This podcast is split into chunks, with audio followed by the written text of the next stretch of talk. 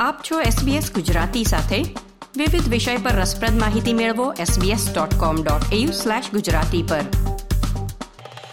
ભારતના સ્વતંત્રતા આંદોલનમાં જનજાગૃતિ માટે લોકમાન્ય બાલ ગંગાધર તિલક દ્વારા સાર્વજનિક રીતે ગણેશ ઉત્સવ ઉજવવાનું શરૂ થયું. એ જ પરંપરા આગળ વધતા સમગ્ર વિશ્વમાં વિસ્તરી. એ જ ડબે છેલ્લા છ વર્ષથી એડિલેડ ખાતે સાંસ્કૃતિક કાર્યક્રમ સહિતના ગણેશ ઉત્સવનું આયોજન થઈ રહ્યું છે. આ વર્ષે ભવ્ય એકવીસ ફૂટની ગણેશ પ્રતિમા સાથે આ કાર્યક્રમનું આયોજન થવા જઈ રહ્યું છે ત્યારે તે વિશે વધુ માહિતી આપવા આપણી સાથે એડિલેડથી જોડાયા છે પારુલબેન જોશી. આપ છો SBS રેડિયો ગુજરાતીની સાથે. પારુલબેન SBS ગુજરાતીમાં આપનું સ્વાગત છે. આભાર. પારુલબેન એડિલેડ ખાતે જે ગણેશ ઉત્સવ યોજાવાનો છે તો એ પાછળ કઈ સંસ્થા છે અને એની પાછળ શું વિચાર છે? એ સંસ્થાનું નામ છે United Indians of South Australia આ સંસ્થા સાત વર્ષ પહેલા ઊભી કરી હતી અને વિચાર એવો હતો કે અહીંયા જેટલા પણ ઇન્ડિયન્સ છે એડિલેટમાં અમે બધા અલગ અલગ રીતના પોતપોતાના તહેવાર ઉજવીએ છીએ. અને બધાના કલ્ચરને સેલિબ્રેટ કરવાનું ગણેશ ઉત્સવ સાથે એ મેઇન અમારો હેતુ હતો. પારુલબેન કોવિડને ધ્યાનમાં રાખતા ગયા બે વર્ષ દરમિયાન ઘણા સાંસ્કૃતિક કાર્યક્રમો ઓસ્ટ્રેલિયામાં જે પહેલા થતા હતા પણ ત્યારે નહોતા ગોઠવાઈ શક્યા. જો કે એડિલેડમાં ગણેશ ઉત્સવનું આયોજન આ મુશ્કેલ સમયમાં પણ થયું.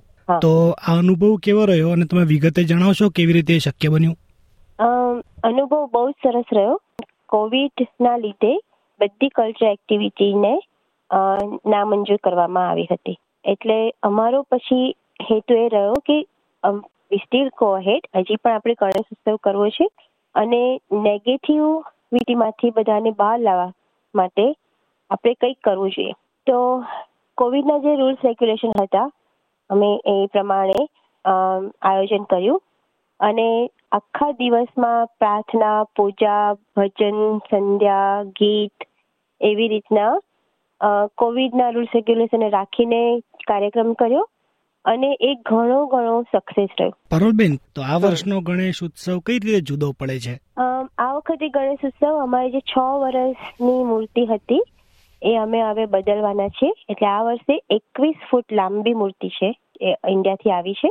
એ મેઇન ચેન્જ છે દર વર્ષમાં. અને બીજું કે બે વર્ષથી ખાલી કોવિડના કારણે કોઈ પણ કલ્ચર પ્રોગ્રામ એક્ટિવિટી ડાન્સ થયું નહીં હતું. આ વર્ષે બધા જ રાહ બેઠા છે કે ગણપતિ ઉત્સવ આવે. અને નાના છોકરાઓ, પાંચ વર્ષના છોકરાઓથી માંડીને એસી વર્ષના માણસો પણ આમાં ભાગ લઈ શકશે. પરુલબેન તમે કીધું કે એકવીસ ફૂટની ગણેશ પ્રતિમા છે તો એ પ્રતિમાનું નિર્માણ તો ભારતમાં થયું હશે બરાબર? હા બરાબર. તો આટલી મોટી પ્રતિમા ઓસ્ટ્રેલિયામાં લાવવાની લોજિસ્ટિક અને કાયદાઓને પાલન કરતા એ પ્રક્રિયા કેવી રહી અને કેવી રીતે એ બહાર પડ્યું?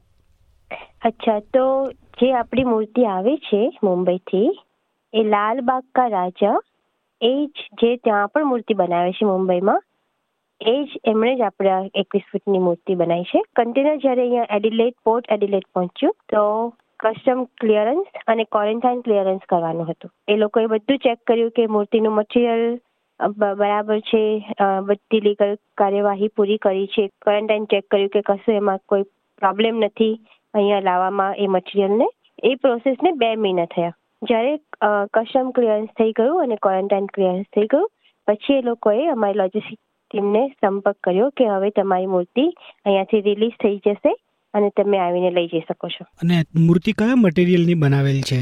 તો મૂર્તિ છે ફાઇબર ગ્લાસ ફાઇબર ગ્લાસ એટલા માટે કે એ સ્ટ્રોંગ મટીરિયલ છે એન્વાયરમેન્ટલી ફ્રેન્ડલી મટીરિયલ પણ છે અને પેકેજિંગમાં એનું કોઈ ડેમેજ નથી થતું ખંડન નથી થતું. કારણ કે આપણે એક પણ ધ્યાન રાખવાનું હોય છે કે ભગવાનની મૂર્તિ છે એને ખંડિત નહીં થવી જોઈએ.